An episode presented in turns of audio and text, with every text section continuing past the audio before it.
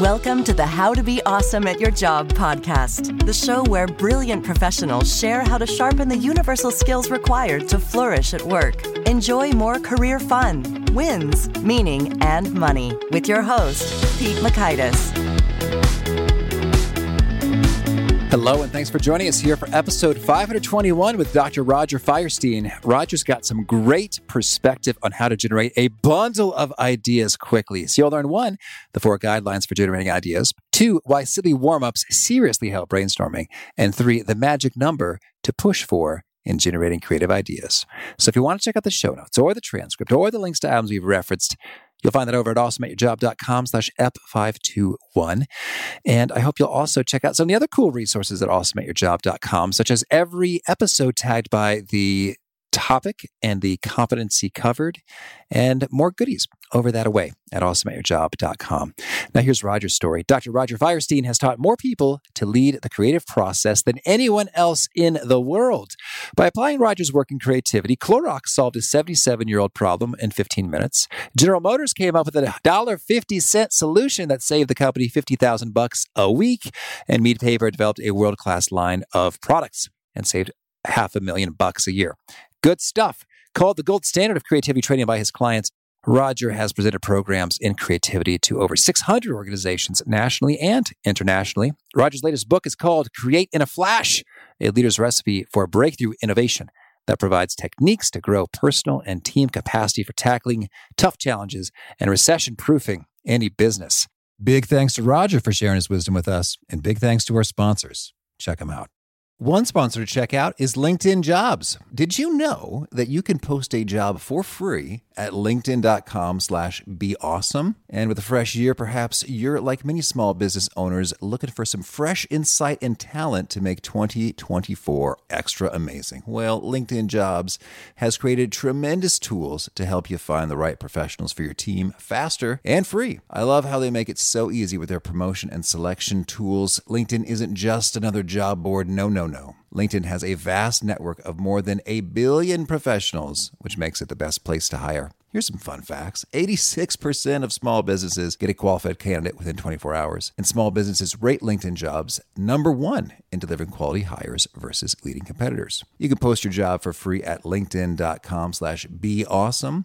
That's linkedin.com slash B E A W E S O M E, as in you are being awesome, be awesome, to post your job for free. Terms and conditions do apply.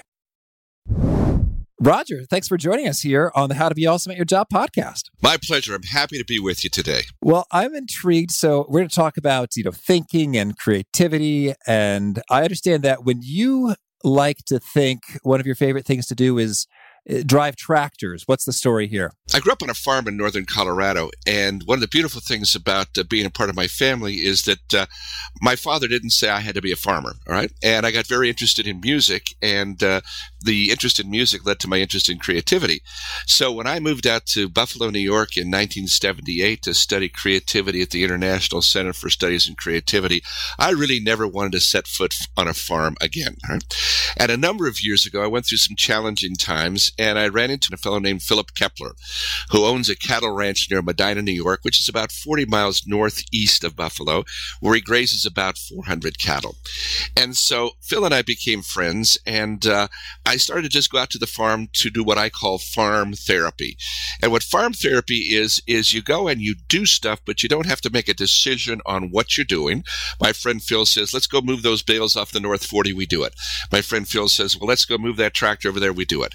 My friend Phil says, let's uh, move those cattle over there to that uh, pasture, and we do it.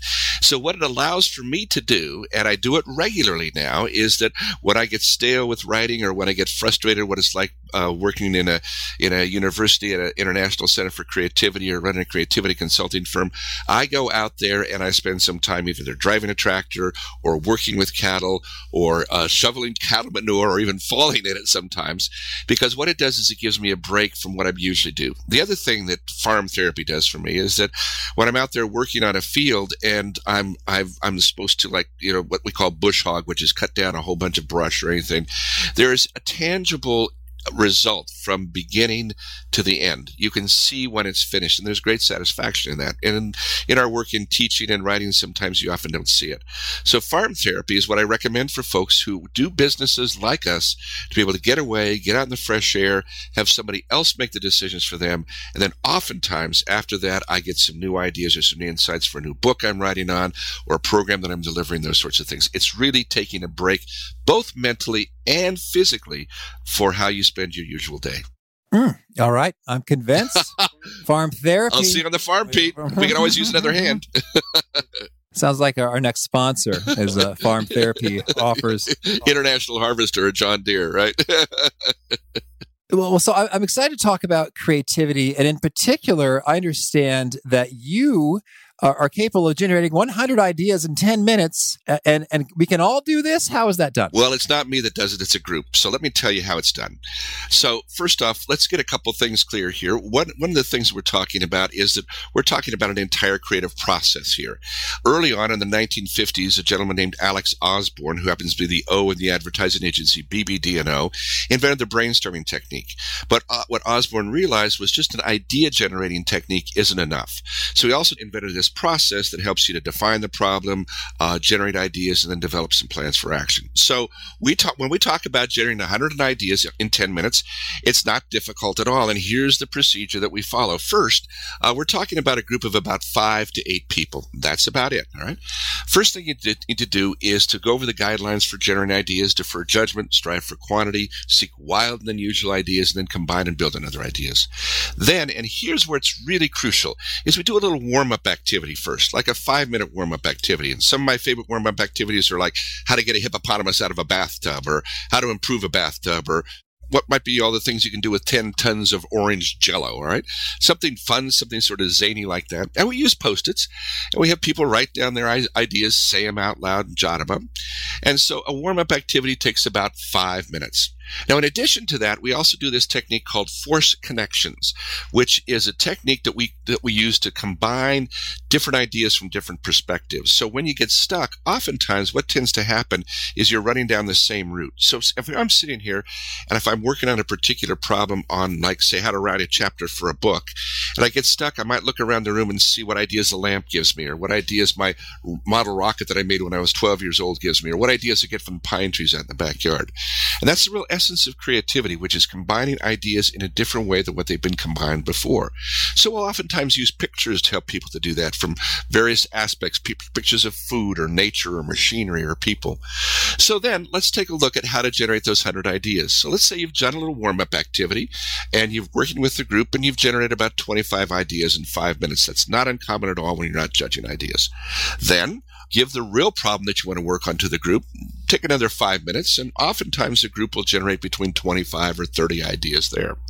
Then we do a technique called brain writing, which actually helps people to write their ideas down. We use a little form where they write three ideas on a post it. It consists of nine squares.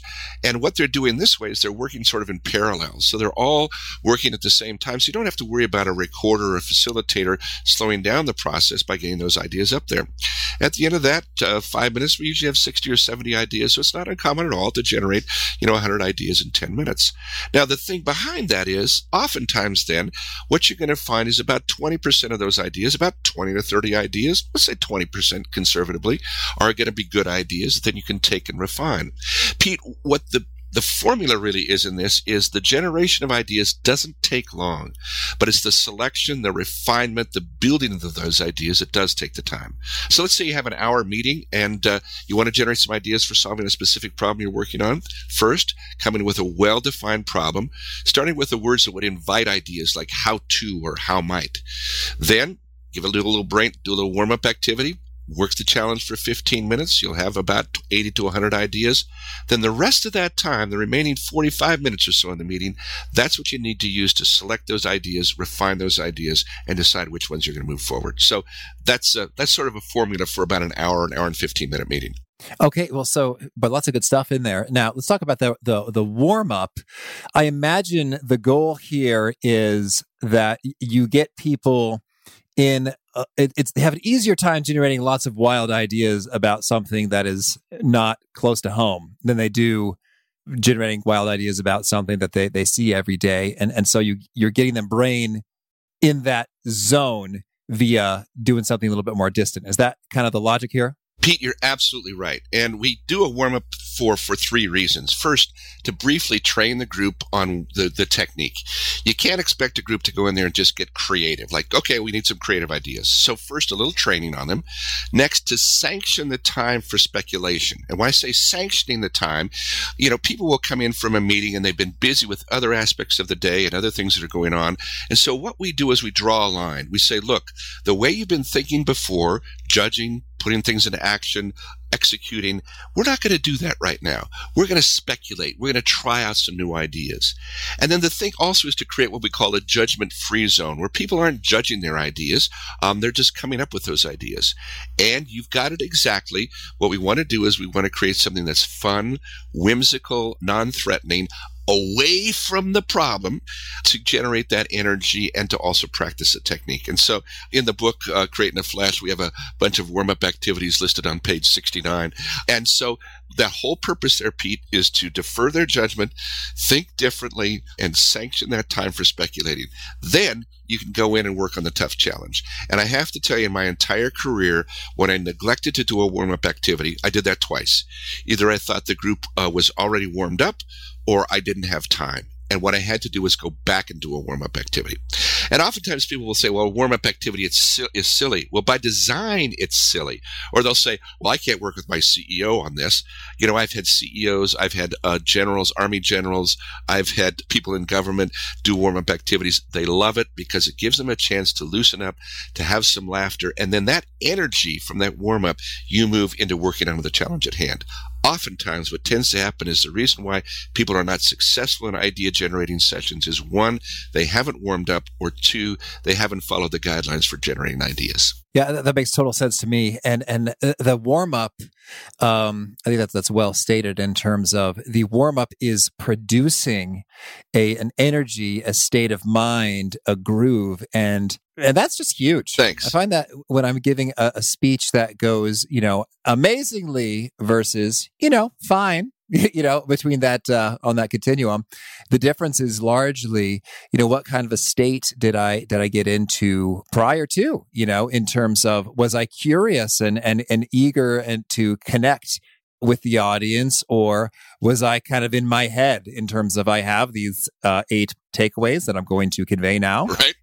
and here they are one, two, three. I got to get them out. Yeah. Yeah. Uh-huh. yeah. That's the challenge of every speaker. You know, what I've also found too, and I'm sure you've found this too, is like less is more. So, yeah. But yeah, you get on that track. I got to get these takeaways out there. Yeah. So excellent point then on the the warm up, and I appreciate that hearing about like the general in terms of okay, this is a serious person who has lives at stake, who eh, takes the time and, and finds it great. So very cool. And the also the thing about that is generals, people like that will use that for for example, generals realize the value of training and being very, very well trained.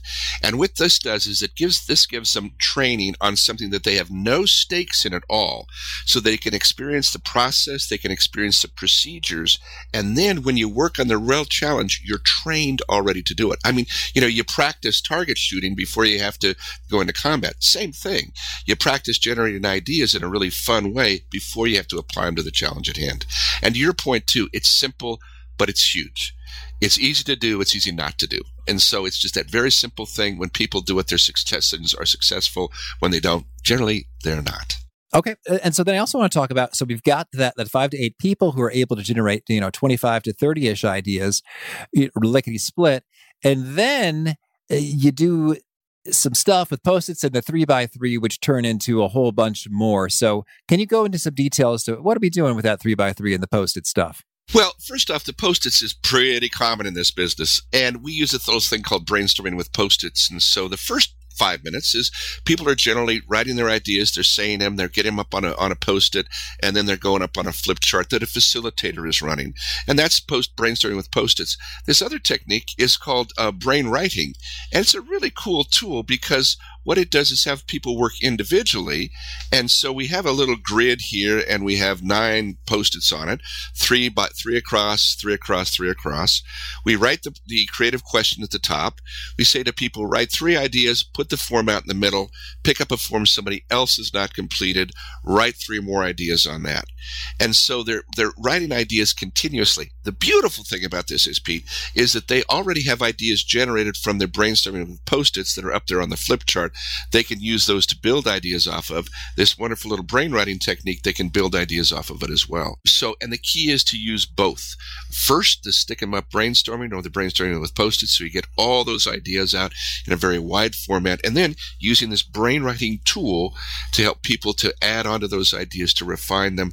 And oftentimes, the second round with this brainwriting tool, the ideas are a bit more well defined because people have to write the ideas down. They don't say their ideas anymore. So they write three ideas, put the form in the middle, pick up a form somebody else has used, write three more ideas. So it's three ideas and go, and three ideas and go, and three ideas and go. And they will often say you've come up with 30 ideas with with uh, brainstorming with post-its oftentimes people will double that with the brain writing 60 because they're warmed up they have ideas to build off of and they don't have to compete for airtime to get those ideas up there and so you say pick up a form you know what's on the form and what are we doing with that well, um, and if I can refer to the book on page 78 and 79, also if there's there's PDFs that go along with this for if you go to createinaflashbook.com, it's a downloadable PDF of this form called brain writing, and uh, all it is is just a simple little grid with nine squares. We put nine uh, three by three post-its on it, and uh, write these three ideas and go, and three ideas and go. So it's really pretty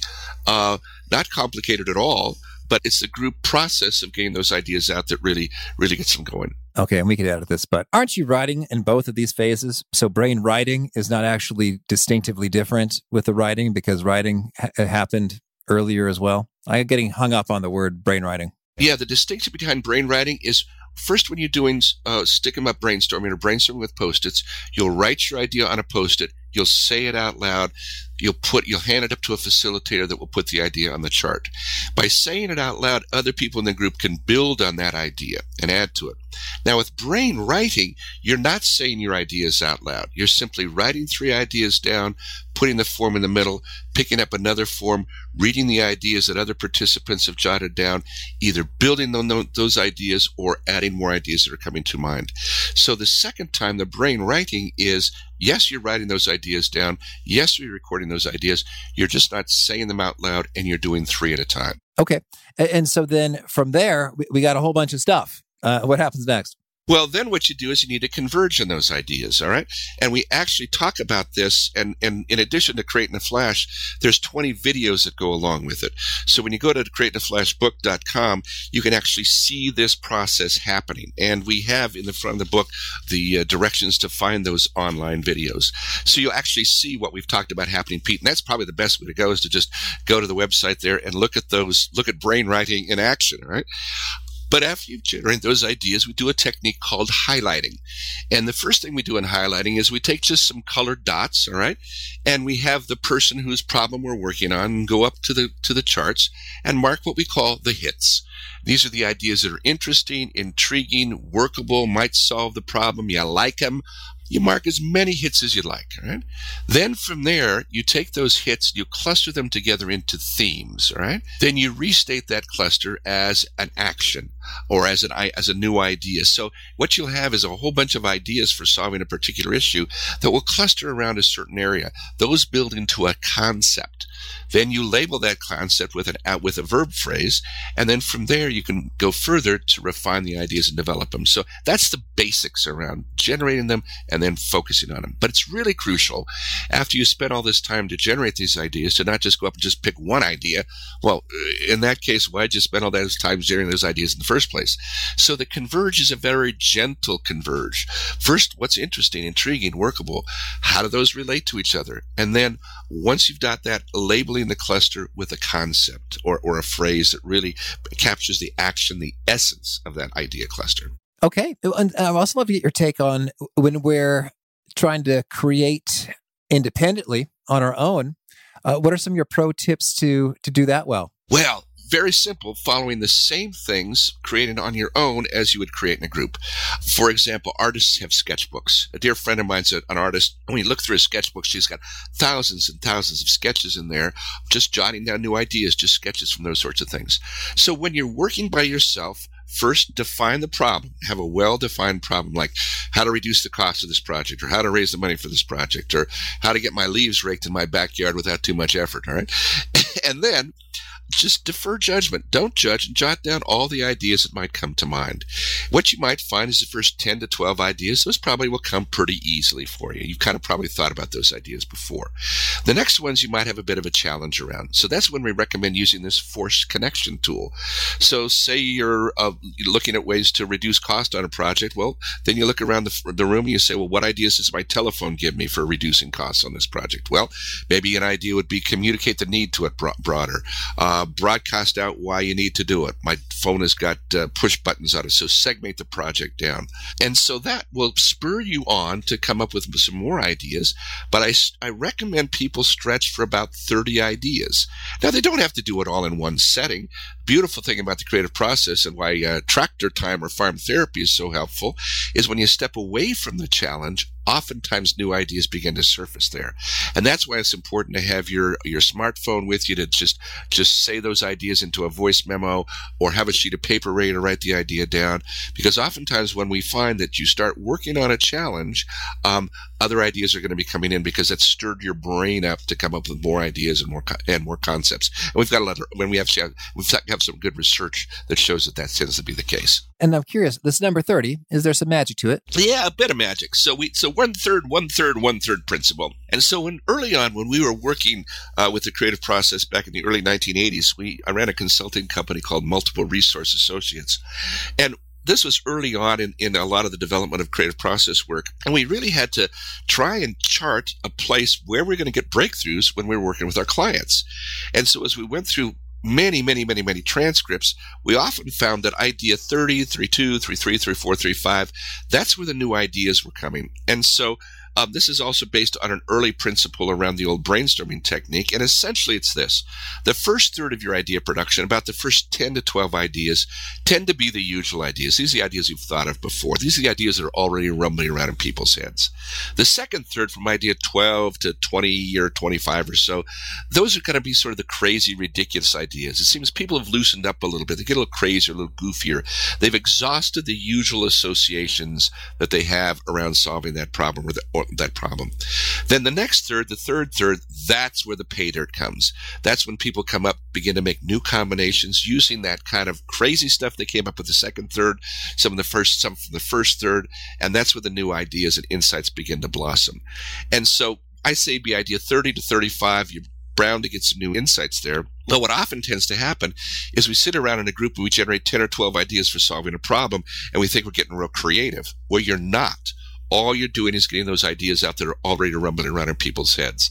The creativity comes in the stretch. The innovation comes in the stretch.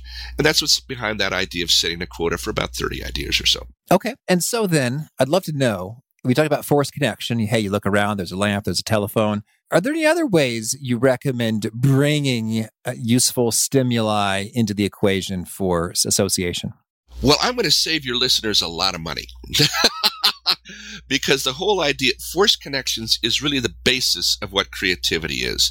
There's lots of books out there that give you 101 ways to come up with more ideas, those sorts of things. And they're all based on the concept of making sort of a remote association, an association with something that's not related to the problem at all, which is, is combining ideas that usually don't appear to be related in any way. Now, what we use is we use visual force connections. So if you're in a session and the group is slowing down, we'll have a series of pictures, lots of pictures, and they fall into four categories. One category is people, second category is nature, a third category is machinery or the non-living world, and a fourth category is food. And we'll just have, have, have these pictures just scattered out over a table. And when people get stuck, they can take a look at the picture, see what ideas it gives them, use that to create a connection and come up with a new idea. Now you can use pictures, but you can also use smells. You can also use sounds or music. You can also use taste. In other words, you're working on a problem, you have again somebody and you taste some cinnamon. Well, what ideas does cinnamon bring to mind? Or you're working on a problem and you see an ocean liner. Well, what ideas does an ocean liner bring to mind? That's the basics of it, Pete. Take a look at something or make a connection with something that's not related to the problem at all and use that connection to create a new idea. And that's my go-to tool. So there's other tools that you can use, but if we're going to give our listeners something that they can use consistently, it's this force connection tool. We have a, an interview on one of the uh, videos with a gentleman named Dr. Robert Gatewood, who took one of my classes, and he said, I would leave class, and as I was driving, I'd be working on a problem, and I'd look around and I see what ideas, might, a, a connection I might get from a, a, a stoplight, or what connection I might get from a, a building. And there's an interesting story about force connections if you want to go into that in a second, but I want to make sure that I've responded to your question here. Oh, yeah, got it. So, story time. Story time. So, one of the people that we talk about is a gentleman named Wilson Greatbatch. Now, do you know who Wilson Greatbatch is? I don't. Most people don't. Do you know what a pacemaker is? Yes. Of course you do. Wilson Greatbatch invented the pacemaker, and he actually lived about uh, 10 miles from where I live. And I got the opportunity to, to visit with Dr. Greatbatch a number of times. Now, one of the things that led to the invention of the pacemaker was a lot of failures, a lot of trial and learns, is what we call them. And Wilson Greatbatch was wonderful about reframing failure. He said, I look forward to failure as a learning experience. Nine out of 10 things that I work on fail, but the one that works pays for the other nine. So, but in my t- in my conversations with him, the idea for the pacemaker, he told me, actually came from a hazard flasher on the side of a road. So he's driving back from a meeting one time, and he sees this these this construction site. He sees all these hazard flashers flashing. That flashing made the connection between the the pacemaker electrical charge and used that to work with the heart. So that's one example. Cool. Yes. Yeah. Cool, huh? They're all around. Yeah. So interesting. So trial and learn instead of trial and error. Yeah, trial and learn. Mm-hmm. Because whenever you do something, you create a result. It Might not be the result you anticipated, but the question is, what can you learn from that result? And if you look at highly creative people, they see failure in a different way. They see failure. They don't t- attach a negative value to it. They see failure as, well, gee, that didn't work. What else might work? What else might work? Edison was famous for some quotes on this about, uh, he was about halfway into inventing the light bulb and somebody asked him, you know, Mr. Edison, uh, you know, how many tries have you tried to invent a light bulb that haven't worked? He said, Well, I've succeeded in proving 700 ways that will not work. When I found the way that will work, I've I'll be 700 ways closer to that. And so it's that whole attitude about failure. So that's great. Well, Roger, tell me anything else you want to make sure to mention before we shift gears and hear about some of your favorite things. So, as far as creativity is concerned, and as far as things that that your uh, your listeners can take away from, I think it's really crucial that oftentimes people think that creativity is just coming up with lots and lots of ideas. But what I've found over my 40 year career is that oftentimes, most of the time, what we think is the problem isn't the problem at all. And that's why it's important to ask a lot of creative questions, which is what we talk about in the book. Now, Pete, just as we talked about generating lots of ideas for solving a problem, you can use that same principle to generate lots of creative questions. So if you're coming up with creative questions, it's defer judgment, strive for quantity, seek wild and unusual questions, combine and build on other questions. And when you get those out, once again, 30 questions or so, look through those, find the best one, and then you're going to be much more on target for generating ideas. So I would say that's one of my favorite things for for your listeners to take with you is like don't accept the initial definition of the problem. And in my entire career, as I've facilitated hundreds of groups in creative problem solving, there's been one time one time only that the initial definition of the problem was a real problem. The rest of the time, that wasn't it at all. It was somewhere else. And, and so, by asking, you're brainstorming different generations of the problem or, or question to be solved. And in so doing, you're you're sort of following the same process to zero in on which one seems the most resonant, workable, you know, compelling. Yes. And what we do is we have you phrase those questions beginning with a phrased as a question. So we use like words like how might or how to or what might be all the ways to. And what those do is they set up the question as a divergent question. In other words, they're opening your mind to like search for ideas. So how to reduce the cost is very different than saying we don't have enough money. Okay. The second that statement blocks your thinking. How to reduce the cost tells your brain to begin to start to look for some ideas. So using language in that way really helps to open up your thinking. It also helps to diffuse a lot of arguments and stuff as well. So if you're in a highly charged situation and people have different points of views, well, just phrase their point of view as a how-to or in what ways might we. You get it up there on a chart and people feel heard. They feel, feel valued that way. That's one of the other things about the idea generating process when you're using something like brainstorming with post-its. Everybody's idea is valued. Everybody's ideas gets up there. Everybody's idea gets heard. And so that builds teamwork and, and that, uh, and the best way to solve a problem or to build best way to build a team is to solve a problem together. Well, that can you now share a favorite quote, something you find inspiring? A favorite quote that I find inspiring? Yeah, yeah, I do have a favorite quote. Thanks.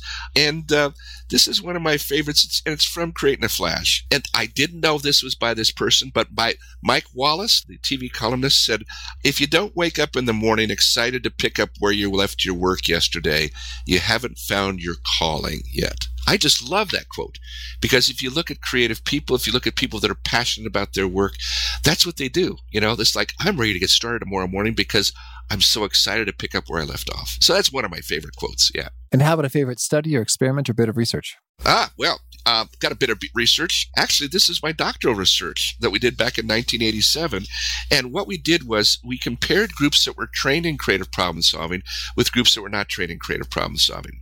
We gave them a real live problem to solve. We took them over to the television studio on the campus and we videotaped them while they solved the problem.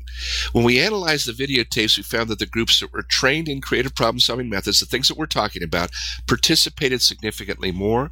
They, they criticized ideas less they supported ideas more, they laughed more, they smiled more, and they generated twice as many ideas as the groups that were not in creative problem solving. Now, when we gave those ideas back to the business people that gave us the problem to work on in the first place, we found that the groups that were trained in creative problem solving outproduced the untrained groups by about three to one on high quality ideas. And the, the output of this is that they had more better ideas to choose from.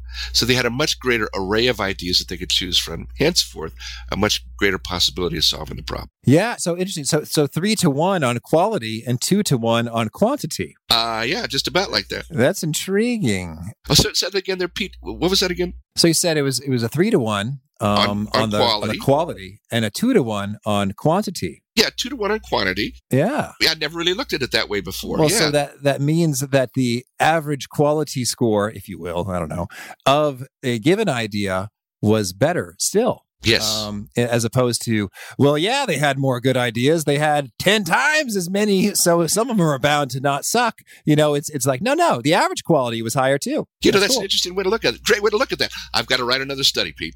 All right. and how about a favorite book? Well, come on, come on. Create in a Flash, the leader's recipe for breakthrough innovation. We just released it. So I love this book. And a favorite habit, something you do to be awesome at your job? A favorite habit. Well, I think, yeah, let me give you a couple of things. One is I'm in a wonderful position to be able to kind of control my schedule. So one of my favorite habits is naps. Uh, if you look at folks that are highly creative and they've taken naps, they've taken little refreshers. And so, you know, if you can sneak in a short 20 minute nap sometime during the day, that gives you what I call as two days. So because you work for a certain pace for a while, and then usually about two o'clock or three o'clock, I tend to slow down. So a little nap, a little quick meditation just to refresh, then you're good for the rest of the day. That's one. And then the other thing is just really being aware that you're always coming up with ideas and just writing those ideas down whenever you whenever they occur to you. So when I'm out doing farm therapy, I always have my smartphone with me because 99% of the time I'm going to come up with an idea there to help me with something I've been working on because your brain's working on it all the time, just at a deeper level. You just have to get out of the way of your judgmental thinking to let those ideas begin to surface. And is there a particular nugget you share that really seems to connect and resonate with folks? They quote it back to you often? What you think is the problem is not the problem at all. And I think that's really one of the biggest nuggets that I could give to people that would say, when encountering an issue or a challenge or a goal or an opportunity, don't accept the first definition of it. Challenge your thinking about it to see, you know, to see the other angles on it, to see this might be a symptom. Uh, this not, might not be the main issue. Uh, so I guess I would say challenge your initial definition of what you think the problem is. Um, and, and many, many times that's going to really help you to come up with some brand new insights, insights you wouldn't have thought of before. And if folks want to learn more, get in touch, where would you point them? go right to my website, rogerfirestien.com. Uh, that's Roger Firestien, F I R E S T I E N. It's uh, German, and uh, you can go there. You can take a look at uh, the programs we have available, and if you find the create in a flash button, you can check on, uh, click on that, and find all those videos for free, the downloadable, repeatable PDFs, along with that brain writing form that we talked about. So, Roger Firestien, S T I E N dot com. All right. And do you have a final challenge or call to action for folks looking to be awesome at their jobs? Yes, I think the final call to action would be when you're working on a challenge, step back from it right? In other words, first spend some time figuring out what the real problem is. Don't accept the initial definition of the problem. Challenge your definition of the problem. Step back from it and then be ready to capture those ideas whenever they occur to you. And that I think would be the biggest thing because we're coming up with ideas all the time. And oftentimes, I think you've probably, Pete, had the occasion where maybe you're falling asleep at night and an idea comes to you and goes, Oh, I'll remember that. Or you're taking a shower, you say, Oh, I'll remember that. Well, no, you won't. Okay. Get that idea down as soon as it comes to mind. So the big takeaway to help people become awesome at their job is one of the things that we know is that when you're away from work, that's when you're going to probably have some of your best ideas. Very few people tell me that they get their best ideas at work. When you're away from work, that's the times when the ideas are going to surface. So be ready to capture ideas whenever and wherever they occur to you. All right. Roger, thanks so much for sharing, and I wish you lots of luck and many great ideas. Thank you, Pete. This has been a delight. I really appreciate it. I really appreciate this theme that Roger hit again, associated with it's about the connections, the associations. And if you can force some stimuli, you can force some connections.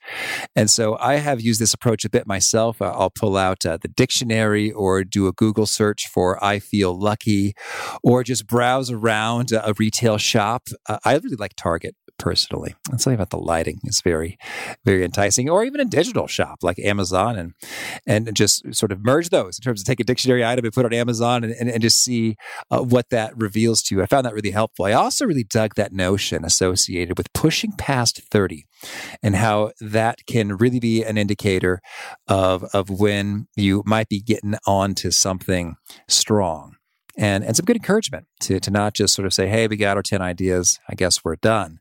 No, no, no. You find some gold a bit later. So stick with it. So great stuff from Roger. Again, the show notes, the transcript, the links to items we've referenced are at awesomeatyourjob.com slash ep521. If you haven't already, I hope you'll push subscribe. You'll catch our next guest. It's Kyra Bobinet. Boy, she has so much wisdom associated with the neuroscience of, of habit building and creation and, and how that can work. So I definitely recommend that one. And if you just can't wait that long and want to listen to some more engaging interviews now, definitely check out the Something You Should Know podcast. They share our conviction that sometimes one little piece of wisdom can change your life forever. Their host, Mike Carruthers, interviews top experts to help you save time and money, advance your career, improve relationships, and just find more joy from life. We've interviewed a few overlapping guests, and then they've got many more folks that you haven't met yet. I met Mike at Podcast Movement. He's just such a great guy with a really impressive, buttery smooth voice. I'm actually a little bit jealous, if I'm honest. Again, that show is called Something You Should Know. Their cover art has a yellow light bulb with a blue background behind it. You can search Something You Should Know in Apple Podcasts, Spotify, or the current app you're using now, or find Something You Should Know in the top rankings within the education category. Hope to catch you next time. In peace. Thanks for listening. To get the most out of the show, we recommend two key things. First, check out the extra resources at awesomeatyourjob.com. You can find this episode's transcript and links, as well as the perfect episode for your situation. You can search the full text transcripts of hundreds of episodes or explore episodes tagged by topic and competency covered. Second, subscribe to the podcast and get future episodes automatically. You can subscribe by telling Siri and several other smartphones and speakers, subscribe to the How to Be Awesome at Your Job podcast, or by tapping subscribe in your podcast player of choice. If you'd like some extra help figuring out podcasts and how subscriptions work, visit awesomeatyourjob.com slash subscribe for guidance. Hope to catch you on the next episode of How to Be Awesome at Your Job.